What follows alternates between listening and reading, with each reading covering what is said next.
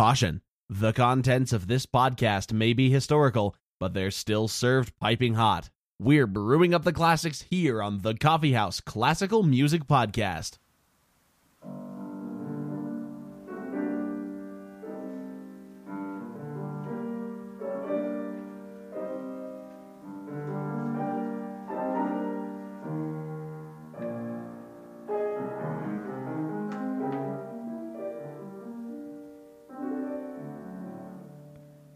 Hello and welcome to the Coffee House Classical Music Podcast. My name is Asa. And I'm Allison. Today we are visiting, as we so often do, Germany to look in on a composer named Max Bruch. As we'll see, he is simultaneously one of the most famous composers, yet also completely obscure.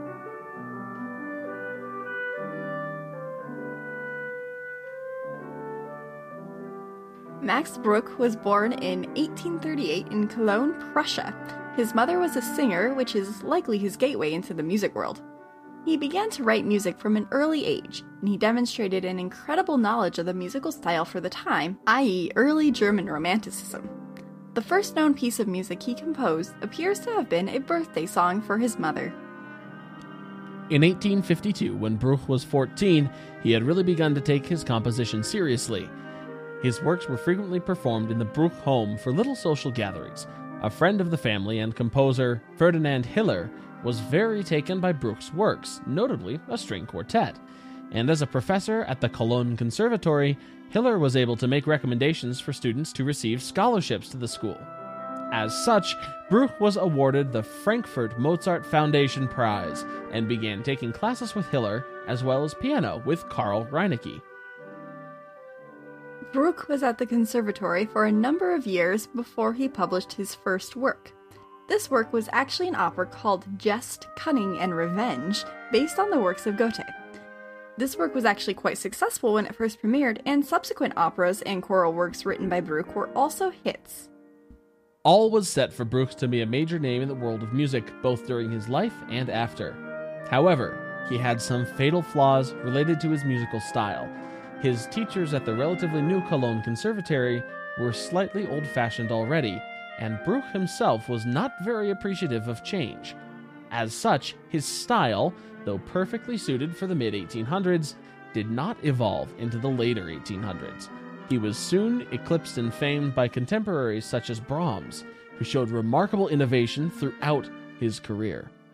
Nonetheless, Bruch is still remembered for a few works.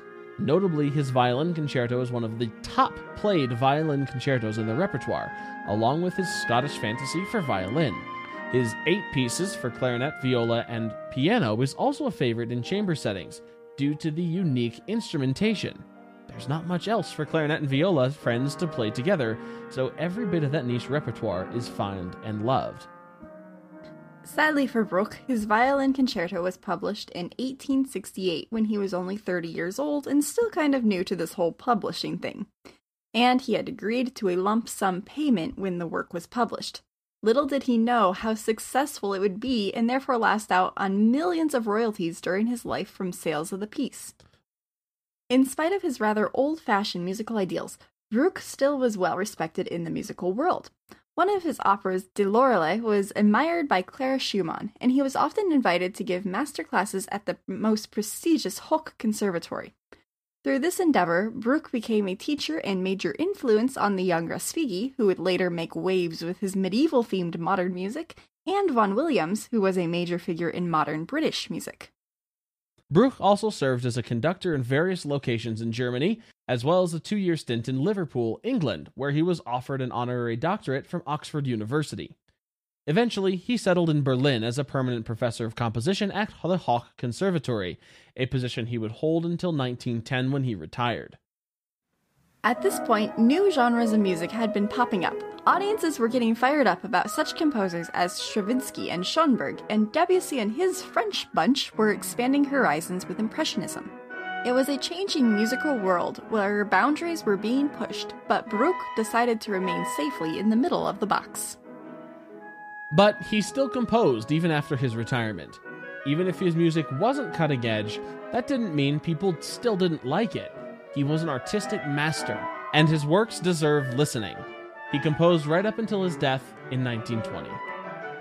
As mentioned before, there are only a few of Bruch's works that are regularly played today, ones that have been put up on the metaphorical pedestal, while his others have been allowed to fall by the wayside.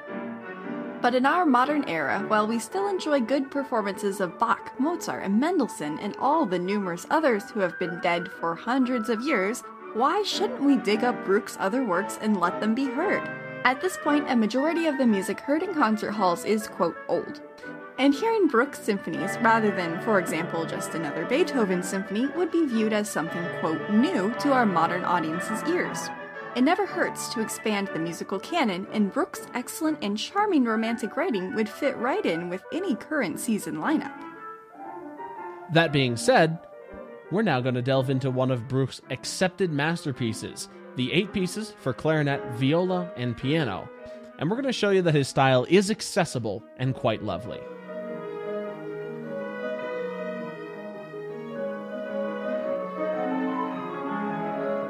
Listening to this piece, you do genuinely get the sense of the early German Romantic period, with echoes of Brahms and Schumann. You wouldn't initially think this piece was written in 1909. For context, this is a year before Stravinsky's Firebird premiered, and a year before both Vaughan Williams' A Sea Symphony and Fantasia on a theme of Thomas Tallis came out, heralding in an entirely new era of music. Some similar sounding works to these eight pieces could be cited as Brahms' Clarinet Trio, that was written almost two decades earlier, and Schumann's fairy tale narrations for Clarinet Trio, that was written in the 1850s. So, if you're looking for a piece that really embodies the turn of the century cutting edge style, this piece is not it. But if you're looking for a great study on the middle to late German Romantics, this piece is a great exhibit of that style. Bruch had written these pieces for his son, who was a wonderful clarinetist to play. Even though they were published as a collection of eight pieces together, Bruch did not write them with the intention of being played in a particular order, or even all of them being played at once. Often, selections from the collection are chosen based on what a given ensemble is looking for in their concert. Today at the Coffee House, we have chosen to look at pieces 6 and 7, which are both lovely and contrasting. This first piece is a nocturne. the style of music originally meant to portray the feelings of nighttime like peace, tranquility, and quiet. By the late classical era had morphed into being a quiet and fluttery sounding piece. Traditionally, a nocturne has expansive arpeggios in the bass that denote the harmony. Instead of being large, weighty chords, they allow the piece to feel light and sparse.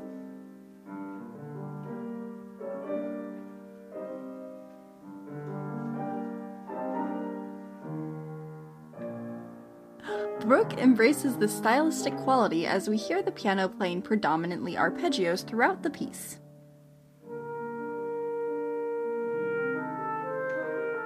One of the first hints we get that this piece is Brahmsian in nature is the use of triplets over eighth notes. Brahms loved to confuse the bar line and meters in his works, and he frequently put in triplets where the meter had previously suggested duples. The piano has running 16th notes, but the clarinet jauntily marches on with triplet pickups.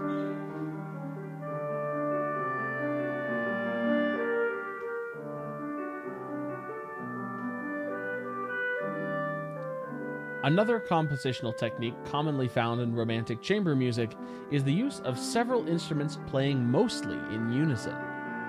Bruch does that here with the clarinet and viola playing the same rhythms in the same octaves, but a third apart to create harmony. However, they are written relatively equally, so at first listen, it's hard to tell which instrument actually has the melody and which has the harmony. But hint, it's the clarinet.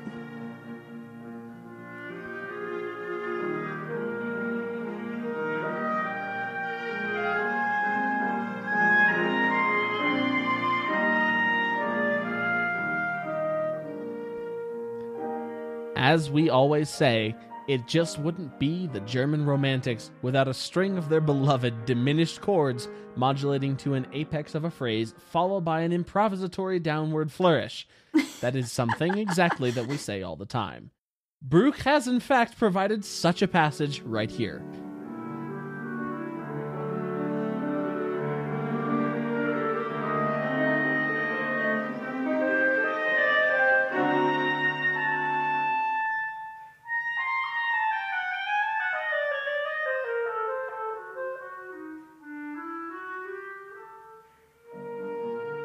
Of course, we're not saying that since Bruch's style didn't evolve that it's boring. We've always expounded on the ways that the Middle Romantic era was not boring. As such, a main feature of the piano accompaniment in Bruch's writing is chromatics, and he's brave enough to throw it in right at the end of the piece. In this last iteration of the piano bassline under the syncopated viola, he has a little chromatic moment from E to E flat to D, which just piques the ears of the listeners right before the lovely tonic chords.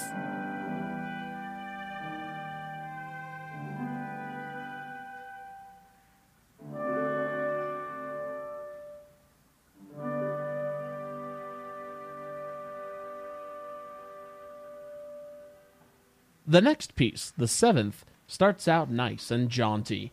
The piano plays what is almost a fanfare and sounds like it could be the introduction to any romantic sonata.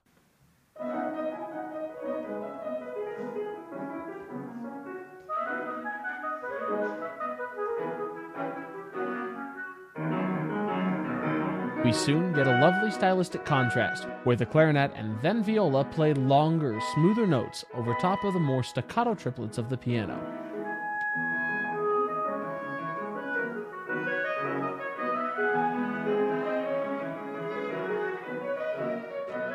This type of floating note contrast is an incredibly common technique, and not just in the Romantic era. However, we do often see it in Romantic chamber music because it just sounds so good. Bruch does a really lovely job of having the instruments in the ensemble trade off bits of the melody. In this instance, he has the clarinet and piano passing eighth notes back and forth. Has done a wonderful job matching the timbres of the two instruments by picking a register that sounds sort of bell like in both instruments and where they can achieve a similar articulation style and note length. So he plays a really good trick on the listener, unless you're listening closely. Toward the end of the piece, Bruch does what a good romantic should do, which is lead up to a grand finale. He does this through the use of dramatic trills in the clarinet and viola, with triumphantly raising arpeggios in the piano.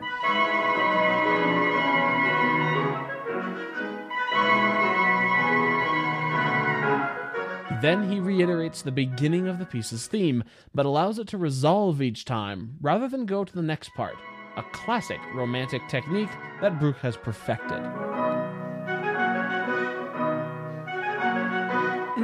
Bruch surprises us, sort of.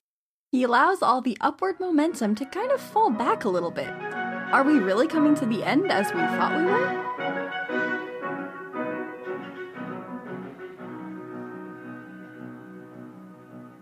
However, we are not too fooled by this, as it's another classic romantic ploy to draw us back into the music in case we had lost interest or predicted too much what was coming up. But Bruch doesn't let us end on a quiet note. He brings back the theme in several octaves in all its glory and ends with a very satisfying 5 to 1 perfect authentic cadence. As you can hear, Bruch's music, even his very late works, are lovely representations of the Romantic era. It's almost amazing that he was able to continue to produce high quality middle Romantic works well into the 1900s and not be forced or bothered to try out any new techniques. If you ever see a Bruch work on a program, we urge you to definitely check it out, as you won't be disappointed by the quality of the writing. And if you see one of your friends we definitely urge them to check out episodes of the Coffee House Classical Music Podcast. And if you enjoy this show, you can also leave us a review on iTunes or Google Play. For the Coffee House, I'm Asa. And I'm Allison. Thank you so much for listening. Pieces 6 and 7 from 8 pieces for clarinet, viola, and piano were performed by Ben Redwine, Betty Hauck, and Carl Banner. You can find us on Apple Podcasts, Google Play, or wherever you get your podcasts. Follow us on Facebook or Instagram. Email us at coffeehouseclassical at gmail.com.